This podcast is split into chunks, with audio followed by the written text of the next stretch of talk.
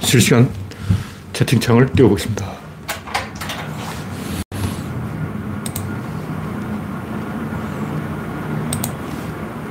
올려라 천0개 네, 오늘은 창이 금방 떴습니다. 네, 가나드라 바보사.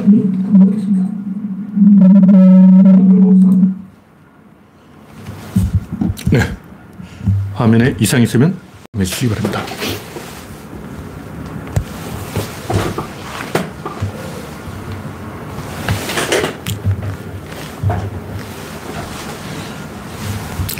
그레이스 박님이 일발을 끊어줬습니다. 현재 구독자는 3,020입니다. 스티브 오님, 박신타마니님, 반갑습니다.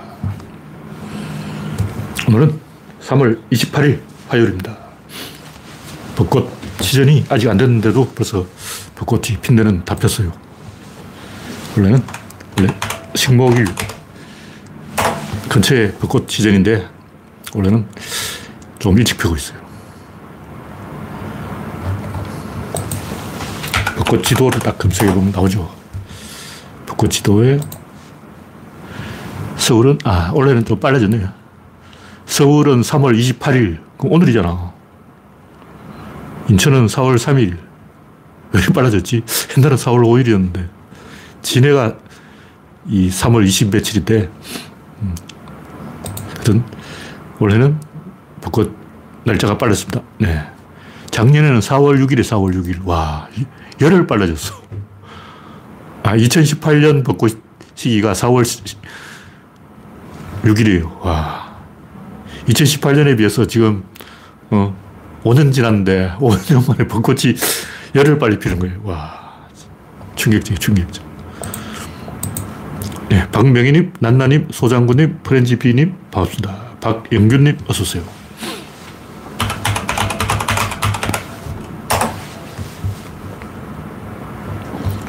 현재 23명이 시청 중입니다.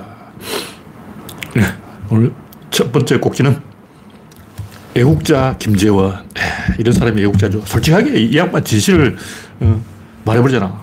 미국까지 가서 정, 전광훈 목사가 우파를 천하 통일했다.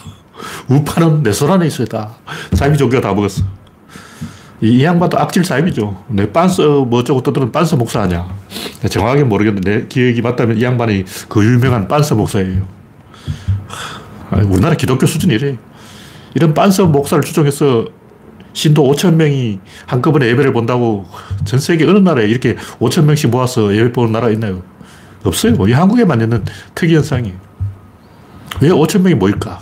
다 인맥질 하려고 그러는 거예요. 거기 보면 판사도 있고 검사도 있고 대학 교수도 있고 그러니까 그 그룹에 끼려고 이왕이면 쪽수 많은 데 가자. 쪽수 많은 데 가야 판사나 검사나 교수나 이런 사람을 만날 확률이 있다. 즉, 변두리 쪽, 작은 교회 가봤자 그게 뭐 판사, 검사 있겠나. 더러운 짓거리죠. 양심적으로 인간이 그렇게 살면 안 됩니다. 그렇게 비열하게 살면 안 돼요. 저는 어차피 바른 말을 하기로 했기 때문에 뭐 교회 가는 건 자유지만 양심적으로 인맥 만들기 위해서 그것도 판사, 검사, 교수 이런 사람들하고 인맥 만들기 위해서 재벌하고 인맥 만들기 위해서 강남 부자교 교회 가는 사람들은 양심이 없는 사람들이에요. 천국 갈 자격이 없어. 제가 바람대로 말을 해버리겠습니다. 원래 이런 얘기 해봤자 별로 이제 칭찬 못 들어요. 여기나 더 먹지. 그렇지만 아무도 그 얘기를 안 하기 때문에 제가 말하겠습니다. 현재 31명이 시청입니다. 구한호님 어서오세요. 부산에는 벚꽃이 활짝 피었다고 그러네요. 보라매 공원에 보니까 여기 절반은 폈고 아직 절반은 안 폈어요. 근데 빌런당에 빌런이 없으면 되냐. 정광훈하고 김재원 두 사람 사진을 딱 비교해 보면, 이게 진짜, 이 공포 영화의 한 장면, 공포 영화의 한 장면. 좌광훈, 우재원, 이렇게 두 사람의 얼굴 사진을 딱 박아버리면 공포 영화 포스터예요. 그 자체로 이미 공포 영화야. 사람들이 본능적으로 다 알아요. 부바키키 이론. 본능적으로 안다. 이게 부, 부 바키키 이론이에요. 뭐 보고 아는 게 아니고 그냥 안다. 무슨 얘기하는지 들어볼 필요도 없어요. 얼굴에 다 써놨어. 네, 박미희님 어서오세요. 현재 37명이 시청입니다. 다음 곡지는 맘루크 예니체리 친일파. 뭐 제가 맘루크 예니체리 얘기는 여러 번 했죠. 거세된 인간들을 사람들이 좋아한다고. 중국에도 내시들이 다 해먹었는데 우리나라는 그래도 내시들이 권력을 차지하지 못했어요. 조선 왕조 말년에 외척들이 좀 했지. 이 태종 이방원이 외척을 하도 때려잡아서 우리나라는 외척이나 내시가 힘을 못 썼는데 명나라 뿐만 아니라 중국의 거의 대부분 왕조는 외척, 황관, 얘들 다 말아먹은 거예요. 조선 왕조는 그래도 조금, 마, 지막에 조금 어, 망했지만 안동 김씨, 풍양 조 씨 얘들 때문에 망했지만 그 이전까지는 제대로 했어요. 외척이 나라를 말아먹었다. 근데 이런 식으로 이 흥선대원군이 명성황후를 왜 들어갔냐고. 민씨 가문의 세력이 약하다. 뭐 풍양 조씨, 안동 김씨 세력이 강한데 민씨는 우리나라 민씨가 많지 않아요. 그러니까 만만하게 보고 데려온 거죠. 이런 식으로 꼼수, 잔대가리, 어? 알박기, 이런 야간 짓을 한국 사람이 엄청 잘해요. 정광훈은 또 알박기 한다고. 500억짜리 알박기. 와, 아니 500억이야. 정치도 그런 식으로 하는 거예요. 그러다 보니까 얍삽한 사람만 어, 되는 거예요. 근데 그런 식으로 그 하는 그 끝판왕이 예니체리, 맘루크 애들이라고. 왜냐면 노예들을 군인으로 이용하고 외국인, 그것도 백인 기독, 무슬림이 아닌 백인 기독교들, 기독교도 어, 어린이를 납치해가지고 그걸 군대로 쓰는 게 왜 그러냐. 얘들은 고하단 말이에요. 고하기 때문에 세력이 없어. 그러니까 반란을 못 일으킬 것이다. 그러나 반란 일으킵니다. 약점 잡아놓는데 꼭 그놈들이 사고를 친다고. 어, 약점 다 잡아놨어. 근데 꼭 그놈들이 사고를 치는 거예요. 로마의 건의대. 원래 로마에서 박이 좀 끼려면 명문가라야 되고 원로원 귀족이라야 돼요. 근데 건의대는 알고 보면 그 쌍놈들, 쌍놈. 근본이 없는 놈, 족보가 없는 놈. 그런 사람들은 세력이 없기 때문에 짜고 칠 수 없다. 걔들한테 권력을 주자. 왜냐면 걔들은 자기 능력으로는 황제 자리에 오를 수 없다. 충성할 수밖에 없죠. 근데 그놈들이 아, 사고를 다쳐요. 고려 무신 정치. 또 고려뿐만 아니라 중국도 그런데 위진남북조 시절부터 문벌 귀족들이 다 해먹었어요. 유명한 몇몇 가문들이 다 해먹은 거예요. 근데 문벌 귀족이 아닌 그 무신들은 근본 없는 놈들이기 때문에 하청민이라고. 그래, 벼락 출세한 거지. 얘들이 권력을 잡아봤자 뭐 며칠이나 가겠나. 근데 다 해먹어버린 거예요. 그게 무신정치. 어떻게 보면 미성계도 마지막 무신정치 아니야. 무신으로 쿠데타를 한 게 이성계죠. 근데 박정희도 약점 잡힌 인간이란 말이에요. 왜냐면 빨갱이거든. 그 당시 쿠데타 설이 많이 나돌았는데 나세르 이후에 전 세계에 쿠데타가 만연했어요. 우리나라도 쿠데타가 일어난다고 다 알고 있었어. 근데 김대중 대통령이 뭐라고 하냐면 쿠데타가 일어난다는 말은 들었지만 그렇게 쉽게 그게 가능하다는 걸 몰랐다. 안전장치가 다 있겠지. 이렇게 생각하는 거예요. 안전장치가 없었던 거예요. 그때 사람들이 거구 이 반공투사들이 쿠데타를 하는데 그 쿠데타 명분이 뭐냐면 군부 안에 빨갱이가 있다. 누구냐? 박정희. 박정희 같은 빨갱이를 족쳐야 된다. 이게 쿠데타 명분인 거예요. 그 반공 노선을 강화하기 위해서 박정희를 죽이려면 쿠데타를 해야 된다. 그래서 박정희를 체포하고 군대에 빨갱이가 있다 이렇게 떠들어버리면 자기 쿠데타가 정당화되는 거예요. 근데 박정희가 그걸 들었고 먼저 선수를 쳐버린 거죠. 6월 달에 쿠데타를 한다 그러니까 박정희는 5월 달에 엎어버린 거죠. 근데 이런 식으로 항상 보면 약점 있는 사람을 이용하려고 그런다고. 그 이승만이나 김구도 똑같은 거예요. 친일파를 싫어해요. 싫어하는데 이승만도 평화선 꺼놓고 일본 배를 납치하고 막 일본하고 강경하게 대치를 하면서 일본하고 수교를 안 했어요. 근데 왜 친일파를 쓰냐? 얘들 약점이 있다고 생각하는 거예요. 이놈들은 예리체리하고 맘루크하고 똑같은 거예요. 노예들하고 똑같은 거예요. 너 친일파잖아. 이렇게 어, 언제든지 목을 쳐버릴 수 있다. 그 실제로 박정희가 친일파를 엄청 틀어먹었어요. 박정희가 그뭐 유경재단 그 뺐을 때 정수재단 장학회 그 뺐을 때 영남대학교 뺐을 때 어, 이건희 불, 이병철이 불러놓고 너 친일파지 그런 거예요. 근데 친일파라는 증거 필요 없어. 부자다 친일파야. 왜냐면 조선 총독부 등살에 살아남으려고 하면 협조를 해야 되는 거예요. 총독부에 협조를 안 하면 부자가 될 수 없어. 그러므로 그 당시에 천석군, 만석군은 전부 친일파라고 보면 돼. 물론 경주 최부자는 양다리 걸치고 독립군도 지원했다 그러는데 말이 그렇지.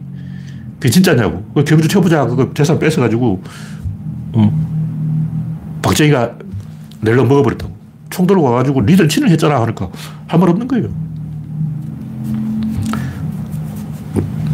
항상 보면 그 약점을 잡아가지고 약점 있는 사람들을 자기한테 충성하게 만들겠다. 이런 생각을 갖고 있어요. 그래서 이 사람들이 자칭 노빠들이 노면을 지지할 때 진짜 지지한 게 아니고 노면은 고졸이니까 말을 잘 듣겠지. 이용해 먹어야 되겠다. 당선적 잉크가 마르기도 전에 배신했어요. 심지어 제가 볼 때 그 친노 농객이라는 사람들이 노무현 당선 투표하기 전에 내가 볼 때 배신했어. 그 사람들 만나가지고 어, 한마디씩 해라 들어보니까 아, 난 노무현이 떨어진다는 사실을 알고 있지만 나의 자부심을 위해서 찍겠다. 아, 노무현을 찍으면 나의 긍지. 어차피 떨어지겠지만 이런 소리 하고 있는 거예요. 내가 볼때 노무현이 당선된다는 사실 알았으면 그 사람들 안 찍었어. 개새끼야. 아, 당선 안 될 줄 알고 찍은 거예요, 그 새끼는. 그런 사람들이 그 대부분이에요, 대부분. 누구냐? 친노동객들이 그런 짓을. 똥파리. 똥파리들이 윤석열 찍은 것도 윤석열 저 새끼 저거 국힘당에 근본이 없고 이준석이가 뒤통수 치고 김정인이 엿먹이면 힘도 없는 애들인데 이렇게 생각하고 만만하게 보고 찍은 거예요. 항상 그런 어, 뒷구멍 협 잡을 한다고. 그리고 또 당해. 그 지발등을 찍어, 찍어. 그러다 보니까 정당 정치 시스템에 속하지 않는 떠내기, 트럼프, 두테르테, 푸틴, 뭐 이런 얼떨리우스 형님들이 다 먹어버려요. 이명박, 여의도 정치하고는 담을 쌓은 외부인. 나는 경영인이지 정신이 아니야. 하고 정치 먹어버려. 박근혜. 박근혜도 이, 이 여의도 정치인이 아니다. 그러고 막 외국으로 돌아다니고 막 이상한 짓 하면서, 어, 여의도하고 거리를 둔다. 이러면서 먹어버린 거예요. 여의도 안에서 권력이 나와야 이게 제대로 되는 시스템이라고. 이게 민주주의란 말이야. 민주주의가 뭐냐고. 국민의 의사를 대변하는 그게 민주주의예요. 그럼 국민 대의기관 누구냐? 그게 국회라고. 그럼 국회를 빙신 취급하고 맨날 뭐 국회를 폭파시켜버렸다. 여의도를 폭탄을 던져버렸다. 맨날 이런 소리 하면 조회수, 어, 점수 잔뜩 나와, 잔뜩 나와. 나도 여기 게시판에 그래서 여의도 국회의원 폭파해서 날려버리자 이러면 허경영 조회수 훨씬 올라가. 그거 알아. 내가 몰라서 그걸 안 쓰는 게 아니야. 양심적으로 안 쓰는 거지. 국회를 없애자. 국회의원 다섯 명. 우리나라 국회의원, 대통령은 한 명이니까 국회의원은 한 세 명? 국회의원 300명 다 날려버리고 세 명으로 줄이자. 이런 조회수 팍팍 올라가요. 내가 흑역년 짓을 하면 끝나는 걸 몰라서 안 하는 게 아니야. 인간들은 그렇게 비열하다는 거죠. 시스템 안에서 답이 나와야 되는데 항상 그 꼼수, 야매, 짠대가리, 뒷구멍 협잡 이런 걸로 어, 제주도 사람은 그렇잖아. 한 번은 민주당 찍고 한 번은 국힘당 찍고 양다리 걸치고 왔다 갔다 왔다 갔다. 그래서 국힘당한테 기사대기 맞고 사삼 며칠 안 남았죠. 다음 주면 사삼인데 제주도 사람들이 국힘당 찍었어. 그래서 재미 보고 있습니까? 특히 호남 엘리트 똑같아요. 강남 사는 부자 호남 출신은 자기는 엘리트이기 때문에 괜찮다. 그래 과연 괜찮냐고. 모욕을 안 당하고 있습니까? 김재열이 무슨 말 했냐고. 뭐, 5.18 이거는 뭐 립서비스다 그러고 호남을 어, 떻게 짓밟았냐고. 그 당사자는 뭐 병원에 의사하고 변호사하고 뭐 전문직이고 이러니까 아, 나는 국힘당 찍는다, 찍었다. 근데 그 사람도 자식이 있을 거예요. 그 사람 자식은 어, 우리 할아버지는 호남 살았는데 지, 나는 서울에서 태어났지만 그게 생각하는 게 없겠냐고. 자기 자식을 엿먹이는 거예요. 자기 자식의 자부심을 빼앗는 거라고, 이게. 그런 식으로 자기는 돈 많이 버는 고소득 전문직이니까 국힘당 찍어도 뭐 할말 없지만 그 사람 자식, 자기 자식 앞에서는 면목이 없는 거예요. 양심을 가져야지. 그런 짓을 하면 안 된다. 그런 얘기고. 네. 노빠 중에도 가짜 많아요. 말이 노빠지. 가짜를 구분한 방법은 노무현이 딱 떴을 때 자기가 맨 첫, 옆 가까운 데서 사진 찍겠다고 나대는 놈이 가짜예요. 양심적으로 다른 사람 사진 찍게 하고 자기는 좀 멀리 떨어져 있어야지. 자기가 막 사진 찍겠다고 옆에 막 들이대고 문재인도 마찬가지지만 네, 다음 곡지는 저렴한 자칭 진보. 김필성이란 분이 이 양반 좀 아는 분 같아요. 뭐 그, 그 양반이 뭐 하는 사람인지 잘 모르는데 제가 원래 근데 관심이 없어요. 일부러 알고 싶어 하지 않아. 근데 또 맞는 얘기를 해놨더라고. 제가 게시판에 그걸 풀었는데 생각보다 많은 진보 지식인들이 러시아 편에 기울어 있다. 그들의 주장은 미국은 러시아의 이익을 침탈했다. 미국은 러시아의 성장을 용납하지 못한다. 우크라이나가 제국주의 앞잡이 노릇을 했다. 뭐 이런 여러 가지 이야기를 하고 있는데 뭐 유튜브도 그렇고 페이스북에도 그렇고 푸틴 편을 들은 정신병자들이 자칭 진보 지식인들이 굉장히 많아요. 김호준도 약간 이 맛이 간 것 같아. 젤렌스키 요구하더라고. 물론 젤렌스키도 잘못한 게 있죠. 그런데 역사 공부를 안 한 사람이야. 역사 공부를 했다면 그런 얘기를 하면 안 돼. 우리가 역사책을 왜 읽냐고. 이게 불가항력이에요, 불가항력. 어떻게 해볼 수가 없어. 어저께 얘기했지만 우리나라가 이상하게 뭐 반일, 반미, 뭐 이런 걸로 진보와 보수를 가르는 거예요. 왜 외교 문제가 진보와 보수를 나누는 기준이 되냐고. 이렇게 되는 거는 역사가 그렇게 흘러와서 그런 거예요. 어쩔 수 없다고. 이 양반이 김필성이라는 분이 한 얘기는 지금 그 러시아의 침략을 정당화하는 논리는 일제시대 때 일제강점기에 일본의 침략을 정당화하는 논리하고 똑같은 거예요. 그때 일본도 귀축, 미영이라 그랬고 지금도 러시아가 그런 얘기를 하고 있는 거예요. 이게 웃을 수만 있는 일이 아니야. 비극이에요, 비극. 하여튼, 우리가 진짜 진보 지식이라면 생각을 좀 해야 되는 거예요. 그냥 맹목적으로 젤렌스키 오가고, 어, 푸틴 옹호하는 거는 어린애도 할 수 있어. 그 자동 조건 반사 조건 반사. 뇌를 부었다가 생각을 해야지. 부시 같은 놈 나쁜 새끼죠. 사형시켜야 돼. 전범하냐. 트럼프도 나쁜 새끼고. 그렇지만 나쁜 트럼프가 갑자기 한국에 와서 김정은하고 회담을 한다 그러면 그것도 지지해야지. 근데 회담을 또 바꾸시켰잖아. 그것도 욕을 먹어야지. 근데 봐요. 트럼프는 나쁜 놈이다. 그렇지만 김정은과의 회담은 지지한다. 근데 회담을 파토낸 건 또 잘못된 것이다. 이렇게 왔다 갔다 하는 게 이게 진실이라고. 근데 이, 그걸 그렇게 하려면 생각을 좀 해야 돼요. 생각하기 싫은 거야. 그러니까 무조건 미국 나쁜 놈. 그 이상 생각 안 해. 미국이 좋은 일을 해도 나쁜 새끼. 나쁜 일을 해도 나쁜 새끼. 왜냐면 머리를 쓰는 것 자체가 귀찮은 거예요. 귀차니즘이라고. 근데 양심적으로 진실을 말하려면 좀 왔다 갔다 해야 돼요. 왜냐하면 바, 바이든이나 오바마는 옳은 사람이고 트럼프나 부시, 레이건 이 새끼 나쁜 새끼예요. 나쁜 새끼도 있고 좋은 새끼도 있는데 그냥 미국은 나쁜 이런 식으로 단세포 조로 가면 뭐 속은 편하죠. 속은 편해. 생각을 안 해도 되니까 얼마나 편해. 근데 역사라는 건 사실 헷갈리는 거예요. 우리가 일본을 욕하지만 다 욕하면 안 되고 또 배울 것도 배워야 되고 욕할 때또 욕해야 되고 생각을 해야 된다고. 음. 저도 최근에 또 한국, 중국, 일본이 손을 잡아야 된다 이런 얘기를 하고 있는데 이런 얘기하면 사람들이 비웃죠. 뭐 어떻게 한국과 일본과 중국이 손을 잡아. 그렇지만 누군가는 그런 말을 해야 되는 거예요.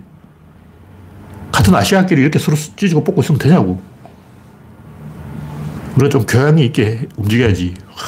참, 답이 없는 사람들, 답이 없는 사람들. 생각을 좀 하고 살자. 잘못된 것은 잘못되었다고 말하자.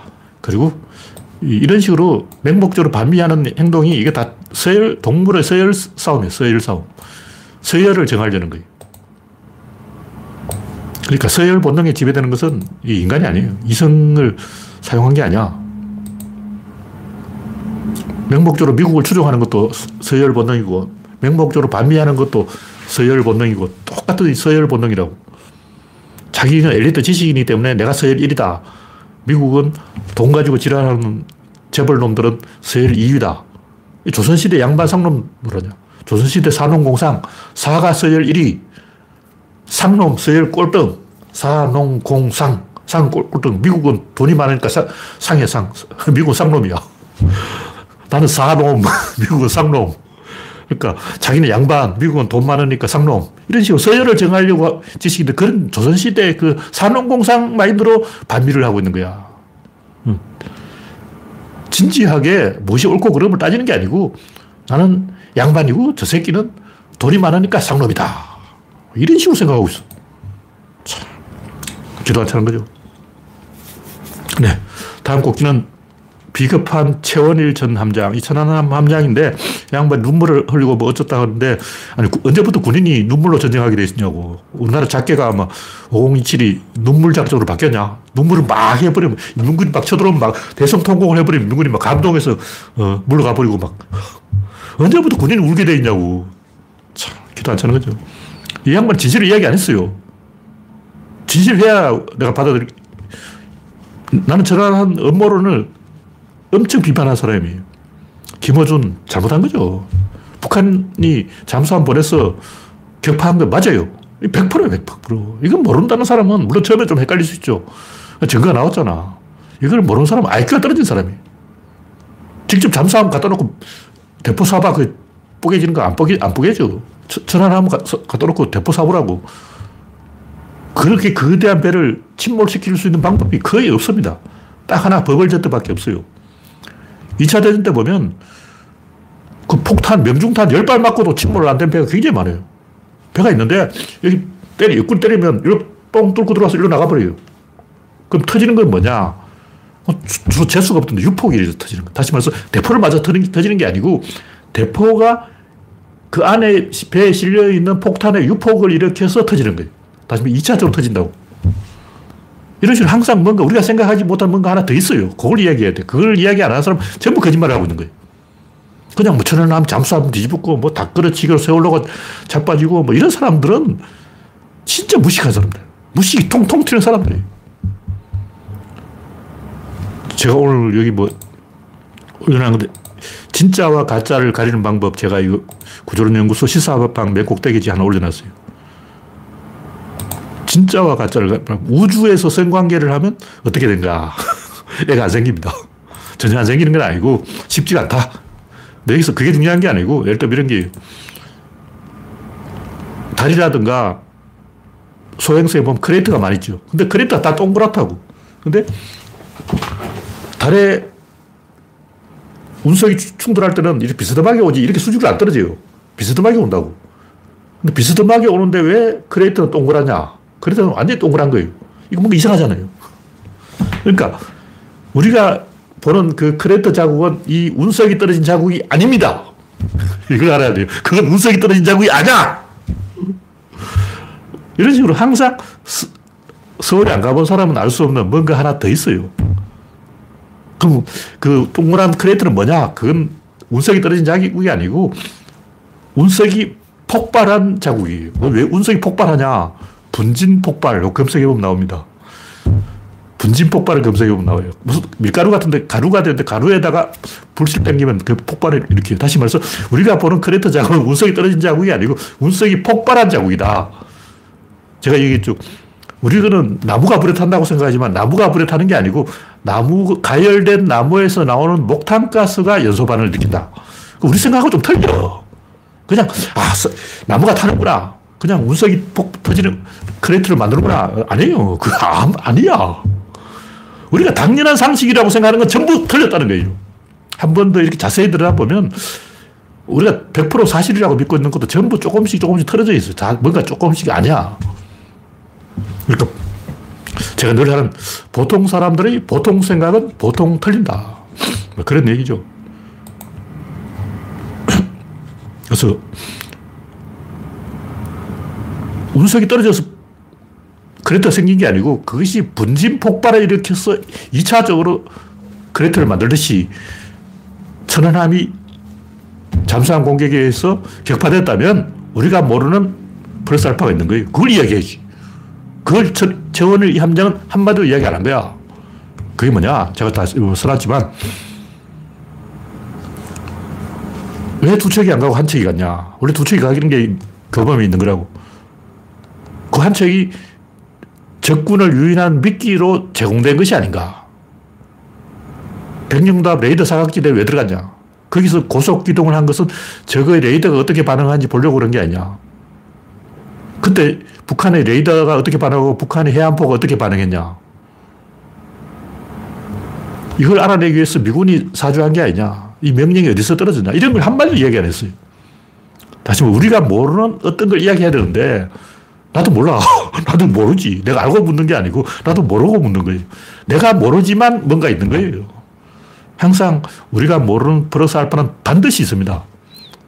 근데 그걸 이야기 안 한 거예요. 그러니까 이 새끼 비겁한 새끼인 거예요. 새끼라고 말하면 안 되고 재원의 함장은 제가 볼 때 비겁한 사람이다. 이렇게 봅니다. 명예를 찾고 싶으면 진실을 이야기하면 돼요. 하여튼 제가 궁금한 것에 대해서 최원일 함장은 단 한마디도 이야기해 준 적이 없다. 부작위죠.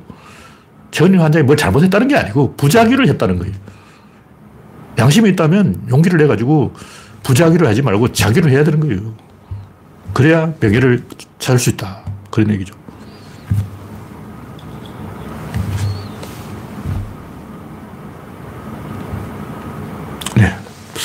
박신타마님이 방해자가 있다는 것에서 이중의 역설이 성립하려. 네, 그렇게 볼 수가 있죠. 하여튼 뭔가 항상 제가 이야기하듯이 S자로 꼬여있다. 움직이는 것은 항상 S자로 꼬여있다. 이중으로 꼬여있지 않으면 어떤 움직임이 불가능합니다.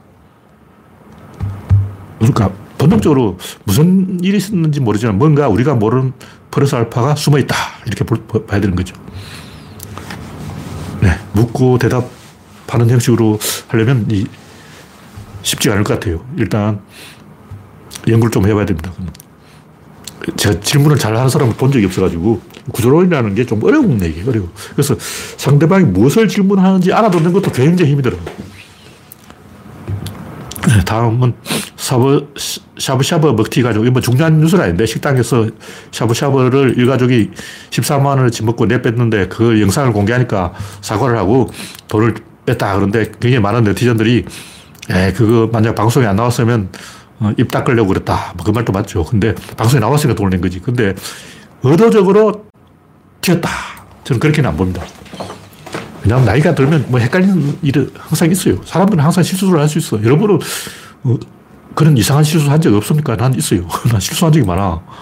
헷갈려가지고 어, 편의점에서 물건 사고 계산 안 하고 갈 뻔한 적도 있고 실수는 할 수 있어요. 실수로 점원의 이 실수로 이득을 본 적도 있고 그러니까 우리는 이런 것을 좀 관대하게 보자. 이건 뭐 옳고 그를 따지자는 게 아니라 우리는 엘리트니까 여기 이 시청자들은 구조론 시청자들은 저 똥오줌을 가리는 대한민국 상위 0.00001% 안에 드는 어, 엘리트니까 좀 관대하게 생각하자. 그런 얘기죠. 네. 다음 곡지는 등산할 때는 정장 차림. 옛날 제가 여러 번 얘기했는데 등산할 때는 꼭 그 등산복을 입어야 된다. 그걸 납득을 할 수가 없어요. 물론 입어도 되죠. 입지 말라는 게 아니고 일단 등산을 자주 하는 사람은 그 등산을 하다 보면 흙이 묻고 때가 묻으니까 등산복이 빨래를 자주 안 해도 되는 옷이에요. 그러니까 그 좋은 옷이야. 등산을 자주 하는 사람은 입어도 되는데 어쩌다 한 번 하면서 꼭 그막 어, 에베레스트 꼭대기 올라갈 것처럼 완전 부장을 하고 땀을 뻘뻘 흘리면서 특히 제가 80년대 충격을 받은 게 한여름이었어, 한여름. 근데 등산 양말을 막 여기까지 오는 거 신고 옷을 여러 벌 껴입고 등산 배낭 메고 와, 그렇게 하면 더워서 죽을 것 같은데 그, 그렇게 완전 부장을 해가지고 도봉산 꼭대기로 올라가는 거예요. 아, 이해가 안 돼, 이해가. 난 반바지처럼 올라가는데. 아니, 그렇게 날씨가 더운데, 어, 도봉산 꼭대기까지 그렇게 완전 무장을 해가지고 겨울 옷 입고 가는 건 도, 도저히 이해할 수가 없어. 지금 겨울이 아니잖아요. 겨울에 그렇게 입고 가는 건 이해가 되는데, 여름이래, 여름. 여름. 여름에 왜 그렇게 어, 잔뜩 어, 겨울용 등산복을 입고 가는지, 파카를 입고 간 건 아닌데, 땀을 뻘뻘 흘리면서 올라가더라고요. 다 그렇더라고. 와, 이해가 안 돼.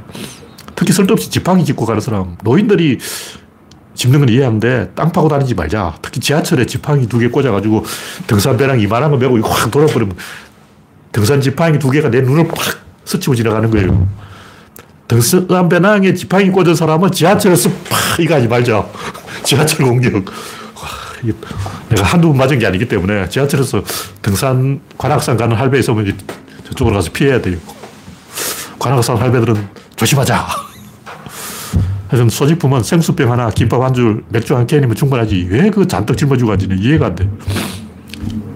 뭐 그래도 됩니다. 등산 아, 뭐 입고 되는데 제가 하고 싶은 얘기는 창의적인 직업에 종사하는 사람이라면 내한테 창의성이 있다는 걸 증명을 해야 되는 거예요. 좀 예술가들은 그 복장이 있어요. 특히 이제 문인들은 도리우찌, 도리우찌 모자를 쓰고 다닌다고. 좀 있네. 예. 글 쓰는 사람들은 니트를 많이 입고 다녀요. 왜냐면 지식인들은 운동 부족이기 때문에 춥다고. 추우니까 니트를 입고 다니는 거예요. 그러니까 자기 직업을 나타내는 패션이 있는 거예요. 그러니까 그런 거를 좀 반영을 해가지고 생각을 좀 해가지고 뭔가 창의성을 보여야 돼요. 제가 자연인들에게 실망하는 것도 아, 시골에 살면 할 거 없잖아. 산속에 살면 할 거 없으니까 뭐 아이디어를 내서 뭐 이상한 거 많이 만들면 좋겠는데,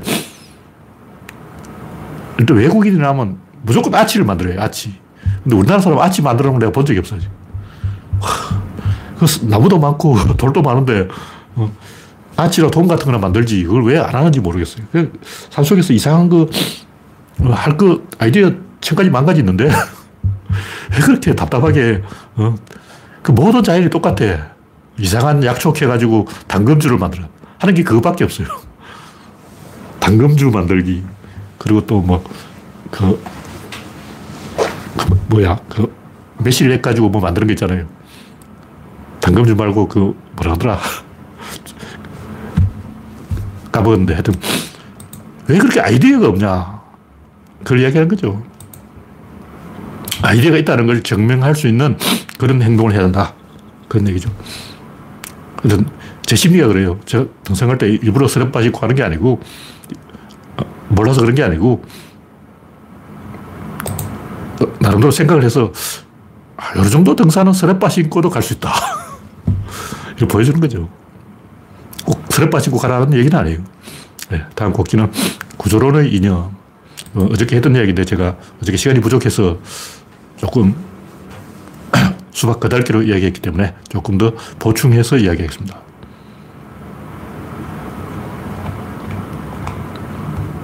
이념은 발견, 발명되는 것이 아니라 발견되는 것이 발견되는 것이다. 이 얘기는 무선주의, 무선주의 뭐 하는 건 다 개소리고 괴력 난신이죠. 좀 특이하게 보이려고 이상한 짓을 하는 거예요. 소인배의 권력 의지다. 그런 거고. 진짜 이념은 뭐냐? 진실을 추구하는 게 이념이죠. 제가 어저께 이야기한 것은 우리가 문화광국이 되려면 많은 것을 공짜로 퍼줘야 된다는 얘기인데 서경덕이처럼 문화 세국주의를 하지 말고 문화는 개방할수록 이득이다. 뭐 그런 얘기를 하는 건데 이 해외 영화제에서 상 받는 방법은 굉장히 쉬워요. 자, 기 나라 욕하면 돼.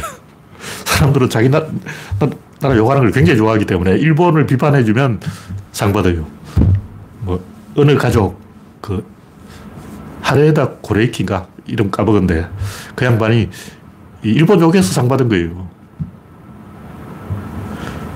김기덕도 마찬 한국 욕하면 상 받아. 미국 욕하면 상 받고. 근데, 어, 반대로 자기 나라 최고야. 이러면 단, 당연히 욕을 먹죠. 겸손한 게 따로 있는 게 아니고, 교양이 따로 있는 게 아니고 자기 자신을 비판하는 게 교양이에요. 그러니까 우리나라는 민족주의라는 것은 창피한 거다. 뭐 그런 얘기고. 우리의 이념은 과학으로 주술을 이기고, 문명으로 야만을 이기고, 지성으로 부지를 된다. 근데 왜 이 과학주의, 문명주의, 지성주의가 없냐 이거죠. 거짓, 진실로 거짓을 이기는 거예요. 무슨 얘기냐면, 진보와 보수는 게임의 진행 과정에서 일어난 상대적인 조건이기 때문에 진보할수록 보수의 힘이 세져요. 진보 덕에 보수가 집권하고 보수 덕에 진보가 집권하는 거예요. 정광훈, 김재원, 이재원인가? 이 런 또라이들이 어, 진보 집권하도록 밀어주고 있고 반대로 진보 쪽에서 시민단체들이 너무 떠들어가지고 어, 보수가 집권하도록 자리를 깔아주는 거죠. 조절이 쉽지 않은 거죠. 근데 진보를 하면 보수가 또 나오게 되어 있기 때문에 이게 자동으로 가는 거기 때문에 진보를 하면 진보가 집권해야 되는데 그렇게 잘 안 돼요. 잘 안 되기 때문에 이 진보와 보수 이 논리는 약하고 이 문명과 야만 상대성이 아니라 절대성 절대성의 논리로 이야기를 해야 된다. 뭐 그런 얘기죠. 이것은 어제 다 이야기했던 것 같고 마지막으로 구조론 3분 스피치. 3분 이야기 하기로 했는데, 이게 건 3분이 아니라 10분 걸릴 것 같은데, 간단하게 얘기하면, 구조론이라는 것은 구조를 보는 거예요. 그 뭐냐면, 성질을 보는 거야. 근데, 육체와 영혼, 육체가 이 눈에 보이는 거예요. 눈에 보인다는 거면 그걸 인간이 본다는 얘기예요. 다시 말해서 대칭이 있는데 육체, 하드, 물질 이런 것은 관측자인 인간하고 대칭시킨 거예요. 인간이 있고 이쪽에 인간이 있고 이쪽에 객체가 있는 거예요. 주체가 객체가 있다. 보는 사람이 있고 보여지는 게 있는 거예요. 나와 상대방 이렇게 대칭을 시킨 거예요. 이게 물질이라는 거예요. 근데 우리는 이 막연하게 원자가 있다, 뭐 물질이 있다, 이제 뭐 은밀하게 따져보자고. 그게 구체적으로 뭘 이야기하는 거냐? 존재라는 게 뭐냐? 존재는 그냥 보이는 것이. 보는 사람이 있으니까 보이는 게 있는 거예요. 어떤 것이 존재한다는 것은 그것이 인간 눈에 보인다는 뜻입니다. 그런 걸 떠나서 보면 존재가 뭐냐? 시뮬레이션이라고 치고 홀로그램이라고 치고 이 우주가 홀로그램이라고 치면 음, 우리가 이 영화 스크린을 보고 있다면 우리가 플라톤의 동굴 속에서 그림자를 보고 있다면 도대체 뭐가 존재냐? 물리학자들이 답을 내야 되는데 물리학자들이 답을 못 내고 있습니다. 양자의 극보다 더 작은 세계, 양자도 감당하지 못하는 양양자의 세계로 가버리면 어떻게 될 것인가. 그는 알 수 없고, 한 가지 확실한 것은 어떤 둘의 간격 그 자체가 존재라는 거예요. 그게 성질이라는 거예요. 제가 엄청나게 연구를 해본 결과 어떤 물질이 있고 그 물질이 움직인다고는 우리의 그 육체, 육체가 있고 또 영혼이 있다. 하드웨어가 있고 또 소프트웨어가 있다. 물질이 있고 또 성질이 있다. 물질의 성질이 더해지는 거예요. 그럼 이것은 질량 보존의 법칙을 위반한다고. 질량 보존의 법칙이라는 것은 생겨나지도 않고 사라지지도 않는다는 얘기인데 생겨나지도 않고 사라지지도 않는다는 것은 움직이지 않는 것은 움직일 수 없다는 얘기. 다시 말해서 움직이지 않는 것이 움직였다면 뭔가 생겨났다는 얘기죠. 움직이지 않는 것이 왜 움직이냐고. 그러므로 이 우주 안의 모든 움직임은 원래부터 움직이고 있던 거예요. 움직이는 것이 방향만 바꿨다. 그렇게 봐야 됩니다. 이거는 상당히 심오한 이야기이기 때문에 많은 생각을 해봐야 돼요. 머리 가얗게 된 게 다 이유가 있어. 머리에 힘을 너무 많이 줘서 거예요. 생각할 수 있는 한계까지 생각해 본 결과 이 우주 안에 움직이지 않는 것은 없다는 결론을 제가 얻었어요. 그냥 움직이지 않는 것은, 아니, 움직이는 것은 움직이지 않을 수가 있어요. 근데 움직이지 않는 것은 움직일 수가 없어. 그것이 질량 보존의 법칙입니다. 그럼 움직이는 것은 어떻게 움직이지 않을 수가 있는가? 움직이는 것이 브레이크를 걸었다면 그것도 질량 보존의 법칙을 위반한 거죠. 근데 움직이는 것 둘이 나란히 같이 가면 그건 상대적으로는 움직이지 않는 것처럼 보인단 말이에요. 절대적으로 움직이죠. 나란히 움직이니까 절대적으로 움직이는데 상대적으로는 안 움직이는 거예요. 그러니까 우주 안의 모든 존재라는 것은 상대적인 정지를 존재라고 하는 거예요. 그러면 이 우주 안에는 움직이는 것만 있고 움직이지 않는 것은 없습니다. 이걸 결국 생각하는 방법을 바꿔야 되는 거예요. 그러니까 바람이 부는 게 아니고 부는 그것이 바람이다. 부는 것은 움직이는 것이고 바람은 움직이지 않는 기체, 수소, 뭐 질소, 질소가 80%죠. 산소. 그러니까 우리가 바람이라고 하는 것은 질소 80%와 산소, 이산화탄소는 극미량, 뭐 거의 대부분 질소와 산소입니다. 그래서, 아, 바람이 부네. 이러면 안 되고, 아, 질소와 산소가 부는구만. 제가 그때 이런 짓을 잘했는데, 음, 바람이 부는 게 아니라 질소와 산소가 부는 것이다. 이런 식으로 하나하나 따져서 궁극적인 한계까지 따지면 바람이 분다 이러면 안 되고, 아, 소립자가 왕성하게 움직이는구만. 이렇게 말해야 되는 거예요. 그런 식으로 인간이 생각할 수 있는 한계점까지 생각을 했을 때 최종적으로 나오는 결론은 움직이는 것은 원래부터 움직였다. 그리고 절대로 멈추지 않는다. 우주의 끝날 때까지 멈추지 않습니다. 계속 움직이는 거예요. 근데 움직이는 것이 나란하면 정지해 있는 것처럼 보인다. 그리고 모든 존재는 정지해 있는 것은 상대적인 정지, 정지라는 거죠. 근데 존재라는 것 자체가 정지를 의미하는 거예요. 왜냐하면 존재는 관측자 의해서 관측됐다는 것이기 때문에 관측자와 관측 대상과의 관계가 상대적인 정지 상태일 때 그걸 존재라고 하는 거예요. 다시 말해서 우주 안의 모든 존재는 관측자와의 관계가 상대적으로 정지해 있는 것이다. 이렇게 정의를 할수 있는 거예요. 그렇게 보면 이 움직이는 것은 정지한 것을 생산할 수 있는데 정지한 것은 움직이는 것을 움직임을 생산할 수 없다. 이게 무슨 얘기냐면 보통 우리는 어떤 존재가 있고 그 외부의 원인에 의해서 이게 움직인다고 생각합니다. 이게 때려서 움직인다. 막 공을 발로 차서 움직인다. 외부에서 작용을 했다고 생각하는 거예요. 이 외부의 변화는 워낙 변수가 많기 때문에 통제가 불가능한 거죠. 근데 내부에서 자발적으로 움직였다면 이 통제가 되는 거예요. 조절하면 돼요. 그 뭐냐 간격을 조절하면 돼요. 또 물이 끓는다. 조절하자. 불하고 무, 물에 그, 살짝 띄워놓으면 돼요. 글을 좀 띄워놔. 조절되는 거예요. 또 민주당을 조져버리자.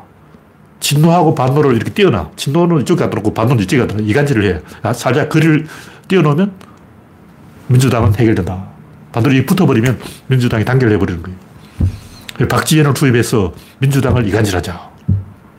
정의당, 박용진을 투입해서 민주당을 이간질하자. 민주당을 조지는 것은 너무 쉽다. 정의당에 한두 명 집어넣어 놓으면 돼. 이런 식으로 간격을 조절하는 방법으로 성질을 변화시킬 수 있다는 거죠. 근데 그 간격은 내부에 있기 때문에 바깥에 있는 게 안에 있기 때문에 인간에 의해서 통제가 된다. 다시 말해서 우리가 이 세계관을 어떻게 가져가야 될 것인가. 변수는 바깥에 있다. 이런 생각을 버리고 변수는 안에 있다. 내부에서 원인이 있다. 그럼 만약 변수가 외부에 있으면 어떻게 할 거냐. 그때는 다친 개를 다시 정해야 돼. 더 큰 다친 개를 정해가지고 바깥을 안으로 만들어야 돼요. 예를 들면 나는 이중국적자로서 한국 밖에 있는데 이러면 한국 밖에 있지만 지구 밖에 있는 건 아니잖아. 지구 밖에 있는데 나는 우주인인데요. 그럼 지구 밖에 있다도 은하계 밖에 있는 건 아니잖아.